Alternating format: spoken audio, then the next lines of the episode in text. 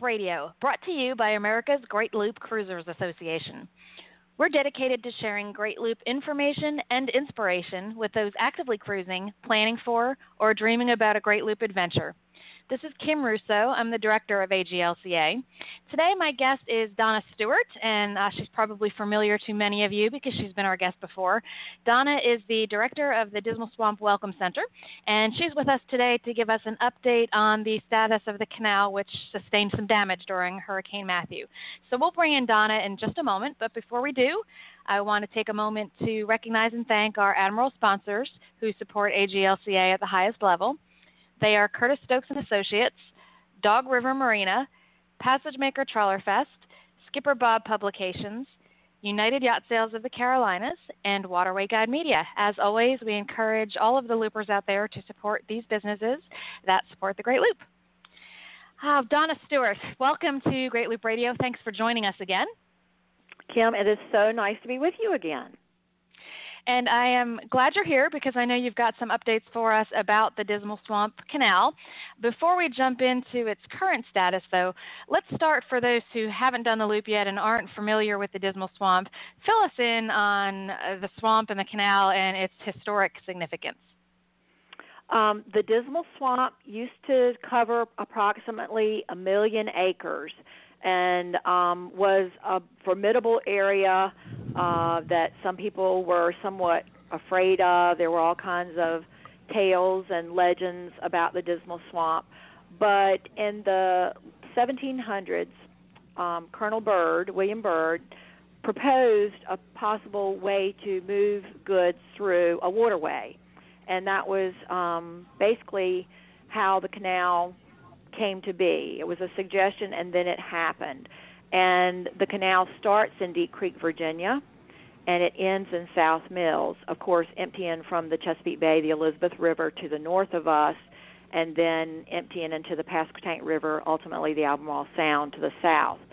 So the canal was hand-dug by, quote, hired slave labor, and the canal is 22 miles long. They started at each end and worked towards the center, and we do have a crook in us. It's not a completely straight canal. There is a little bit of a bend, but it is a beautiful scenic waterway that has been refurbished or redone a couple of times. Originally, it was probably only about 11 feet wide and 1.5 to 2 feet deep, and a flat-bottom boat would have been used to transport goods with a tow path along beside it where someone might take a pole and walk and push that boat, or ultimately a mule may drag it or pull it, which would have been much better than any type of roadway that it could have been utilized. Eventually, it was deepened and widened when steam engines became available and they could use a larger vessel. And today, we are the oldest continually operating canal in the United States, and the Army Corps of Engineers maintains this canal, takes care of it, and manages it. And there's used to be 5 locks that you're actually lifted up out of the lower waterways, up, we're above sea level, about 8 to 10 feet, depending on tide and Deep Creek. But you're lifted up into the canal, and then you're lifted, or you're dropped down and out of the canal. So we have 2 locks left today, the one in Deep Creek and the one in South Mills, and they are managed by the Army Corps of Engineers. We're beautiful here, too.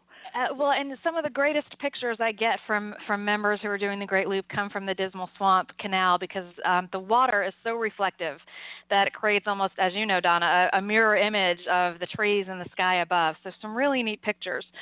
And actually, when I go out and give talks on the Great Loop, that's always some of the pictures I show, and people are really curious about the story of the Dismal Swamp Canal. So thanks for sharing some of that. One of the things I've heard on and off is that George Washington actually had something to do with the development of the canal through the swamp. Is that true? And if so, what was his involvement? Well, George Washington supposedly came here and called it a glorious paradise. He did hunting. He actually was a landowner. He purchased with a group, made an investment in this part of the swamp. But the intention was to, we had a lot of juniper or Atlantic white cedar trees in the swamp, and which was a very desirable timber. And his plan was to drain the swamp, ditch it, log it, and then farm it. But at a certain point, he became kind of disillusioned in it and went on to bigger and better things, becoming the president of our nation, first president of our nation. But so he does have a history. And some of the ditches in the – we don't believe he had anything to do with the surveying or the canal itself, but there are canals throughout the refuge. The Great Dismal Swamp National Wildlife Refuge, there's a Washington ditch. There are other things that he possibly could have surveyed or was instrumental in those being dug. But he was a landowner. He was he was here. So, yes, he is definitely a part of our history. Mm-hmm. And you also have a pretty unique visitor center there for the Dismal Swamp. So tell us a little bit about that for when boaters or other travelers come through. This is a North Carolina NCDOT property. We're a rest area and a state visitor center, so we have tourism information for the whole state of North Carolina, and we're located on the Intercoastal waterway. And adjacent to our property, developed in 2008, opened to the public in 2008, is the Dismal Swamp State Park, which is a North Carolina state park. So it is a wonderful asset to Camden County. That's where we're located. We're 3 miles from the Virginia line, and we are a stop for highway traffic, waterway traffic, and also adjacent to the state park. So when boaters come here, they not only have the opportunity of having a place to stay the night or, you know, stay for a little while, but they also have the park with 20 miles of trails. You can rent a canoe or kayak, a bicycle. We actually loan bicycles on the paved trail that Camden County manages. They have a very nice visitor center with exhibits about the history of the swamp, the animals. They have a boardwalk. So we're more than just a stop. You can really do some outdoor recreation while you're here. Mm-hmm. Well, and I think you're the only welcome center that I know of that's a welcome center and a rest stop that serves the highway traffic on one side and the boating traffic and the waterway on the other side. So I think that's pretty unique. We believe you're right. Yes, only one I've come across. I do want to stress to our listeners that the Dismal Swamp Canal is a route choice on the Great Loop, so it is closed right now, but that does not mean that the path around the Great Loop is cut off because of that. There is another way you can go in that area to continue on the Great Loop while the canal is closed, but the canal is certainly something not to be missed when you can navigate it. So, right. Donna, fill us in. The canal has been closed since Hurricane Matthew back in October, I believe that was. October the 8th. What's the known damage at this point to the canal from the storm? Okay, I want to clarify to everybody, I am the director here at the Visitor Center, and I don't work for the Army Corps of Engineers, but we do work closely with them, you know, trying to get updates and stay informed about what's going on. So I'm going to relay some information that I'm aware of. The storm hit our area behind Hermine, a hurricane, the mm-hmm. Tropical Storm Julia was about a week and a half before Matthew. So we sustained probably in a matter of just a few weeks about 25 inches of rain here locally. And the rain from Julia, we didn't have as much wind effect, but then when Matthew came in, all that saturation of water along with the wind, we had well over 100 trees that went down in the canal and the feeder ditch. The water was so high, it was at a historic level. Hurricane Floyd, I am told, was our benchmark to date for the highest levels in the canal. It was literally spilling over the lock gates and breaching the banks of the canal down near the village of South Mills. The village of South Mills suffered quite a bit of extensive damage and flooding. My own father's home flooded, 87, and never flooded. So the city of Deep Creek, they had a lot of flooding as well. So it was a massive storm with a lot of destruction for us locally, as well as I know plenty of other places in the state of North Carolina. But The water was so high, the bridge that goes over to our state park is a floating barge bridge. They were not open for probably a week and a half or 2 weeks because that bridge can only operate at a certain level of height of the water in the canal. So it affected a lot of operations. The Corps was not able to get in and do very much until the water levels started receding. They could actually operate the gates. And we did have some people that were stuck with us during the storm. As soon as the Corps was able to get them out, they were allowed to get out, but no boats were allowed to get back in so that they could assess the damage and take care of it. They've been working diligently on using their barge, the Elizabeth, and that crew has been removing trees. And what I have been told and seen photos of is that there were trees on top of trees. You know, you might pull one tree up, and then lo and behold, there's another tree under it. So they have spent many hours doing tree removal. The whole reservation of people have been back to Lake Drummond, and sometimes that is an excursion that they'll take a dinghy and go back to the lake because it is beautiful. There is a dam back there as well. There's a boathouse back there that the only thing from the air when they flew over, they could see the roof of the boat building. The whole reservation basically was underwater. So it was massive flooding throughout the refuge, the state park, the canal, South Mills, and Deep Creek. So as you can well imagine, until the water would go down, there was not a lot of things that could be done. We are aware, I'm told, there was massive shoaling at the mouth of the feeder ditch that empties from the lake, which is a 3,000-acre freshwater lake and one of only two natural ones in Virginia. But we are also aware there's several ditches that empty into the canal. The Corps is having, I understand St. Louis District has the means and the capabilities to do a complete survey of the canal, and that is scheduled for this month. I understand funding has been appropriated, and they will be in here for about 3 days to do a complete survey from end to end, assessing what needs to be done to take care of shoaling. The Corps, I was told this week, has received special appropriation funds from Hurricane Matthew for work that needs to be done in the canal, and they are beginning that work. Again, they will need a little bit more assessment from the survey to be done, and that's scheduled, planned, and hopefully will be completed in the very near future. Mm-hmm. So, well, and the fact that some funds have been appropriated is certainly good news. I know it was a lot of people were very concerned about whether and if the canal would open back up and when that might be. So it does. All this is great news. It sounds like a lot of progress is being made.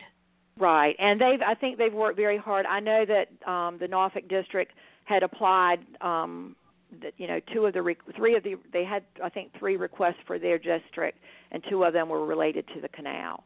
And so we're very pleased. I don't know how much funds they've received, but I know that it takes an assessment, and then it takes the means, and then it takes a plan to take care of a problem. And I believe they are working towards a solution for that.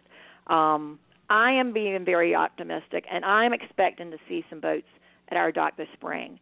I can't guarantee that, but we're really hopeful, and we missed our whole fall boating season, and we love seeing the boaters and visiting with them and them sharing their stories and their pictures with us. And it was a lonely season this fall. We still have plenty of highway traffic, but the public enjoys seeing the boats and interacting with the boaters as well.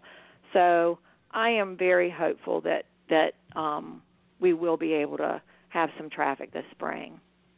Well, and I know loopers are hopeful as well.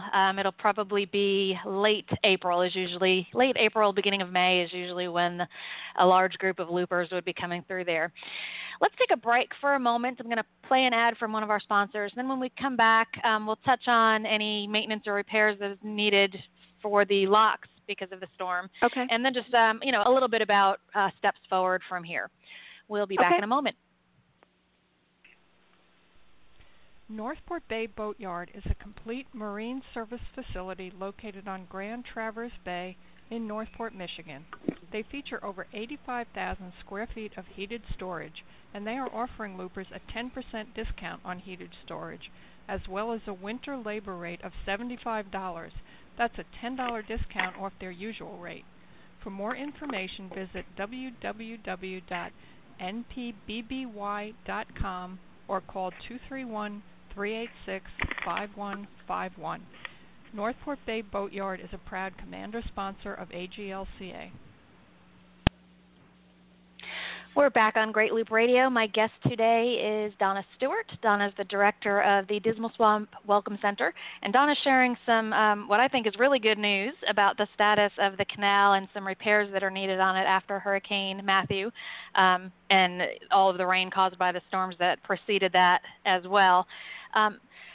So, Donna, tell us about the locks. You mentioned that the water was coming up over the lock walls during the storm or in the aftermath of the storm. Was any damage sustained to them? I don't believe so. Now, about every 15 years, the lock gates, the Corps budgets and puts that in their maintenance schedule for repairs. They literally lift the gates, usually one at a time. There's a river gate, and then there's a canal gate, and they don't do them both at the same time under normal circumstances.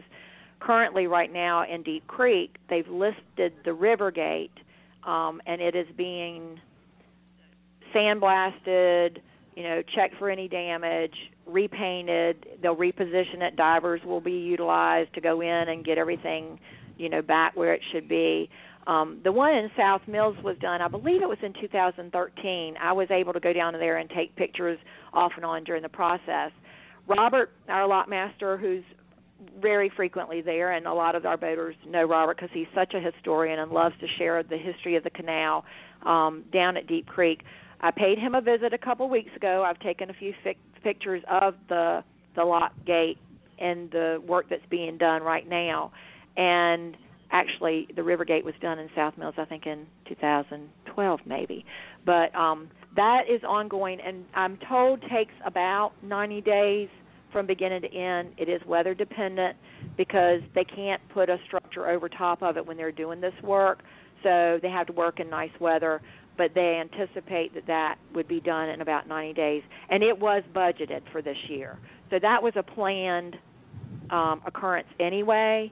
And they would not have been able to, you wouldn't have been able to transit the canal because of that maintenance during those months. But they choose to do it then, which is usually our lightest season. We don't have as many boats coming through in January and February.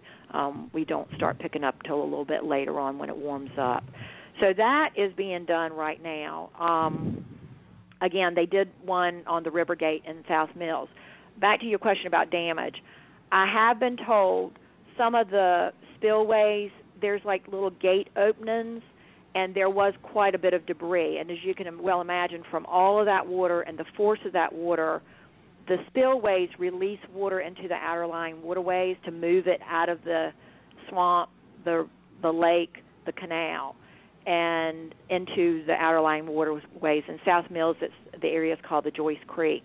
And that, I understand, had a lot of debris that had built up, and I'm aware that the crew of the Elizabeth had gone down there and done debris work to help remove anything that got kind of crammed up down there. So I'm not aware of any damage that was done from the storm. So it sounds like the locks are in good shape then, and it sounds like the tree removal has gone well. So the remaining issue really sounds like it's how much shoaling there is and where it is. So you mentioned that the Corps was going to have a crew out there to survey the entire canal and look for that shoaling. Once they have figured out where the shoaling is and the severity of it, what are the next steps forward from there?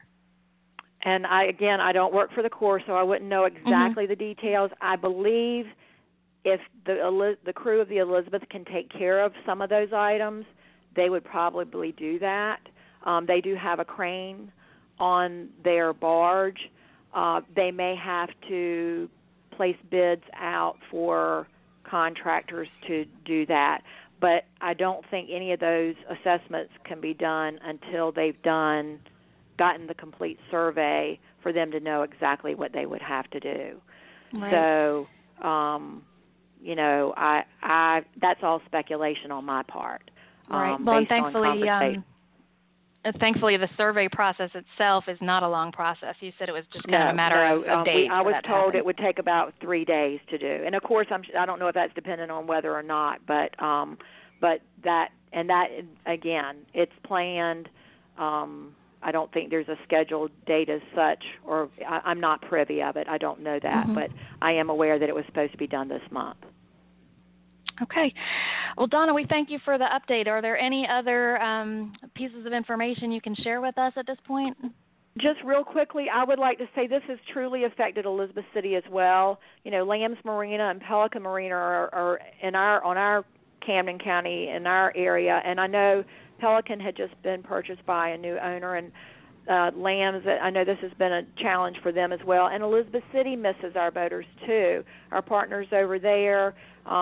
It's a lot of people when they go through the A&C Canal, they just head on out. They don't, unless they're doing what we call the Carolina Loop, they may not go to Elizabeth City. So all of us here in our area are very anxious for all of the boaters, the AGLCA community, and all of our other boaters to come back and see us again. We're looking forward to being able to visit and see them all. Well, and I know our members are extremely eager to be able to come out and visit you as well. And when word of the closure first happened, there was a lot of discussion on our members forum about what we could do to help get it reopened, and, you know, talk of writing letters and things like that to the powers that be. And just want to stress that it's not quite time for that yet. So, you know, if and when it comes time that help from the membership as individuals is deemed to be necessary and helpful, we'll certainly get that word out to you and tell you what's needed. But for the moment, it seems like the best course of action, since things are happening on their own at this point, is to sit tight and just support the effort as a group when needed. Is that about accurate for what you would say, Donna? Yes, I would. And we're very appreciative of that. And again, I feel like we are moving forward. We're grateful for that. We know sometimes it takes a little bit of time and effort to come up with plans, and I do feel much better about this than I did even a month ago. Mm-hmm. So, well, good. Thank you for that positive information. We really appreciate that, Donna, and I know you'll keep us up to date as things change. Well, Kim, thank you so much for giving me this opportunity, and again, please, I hope all of y'all can come see us soon. We hope we can, too. Thank you so much. Donna Stewart from the Dismal Swamp Welcome Center, thank you for joining us. For all our listeners, thank you for joining us again this week. We'll be back next week with another episode of Great Loop Radio. Until then, safe cruising.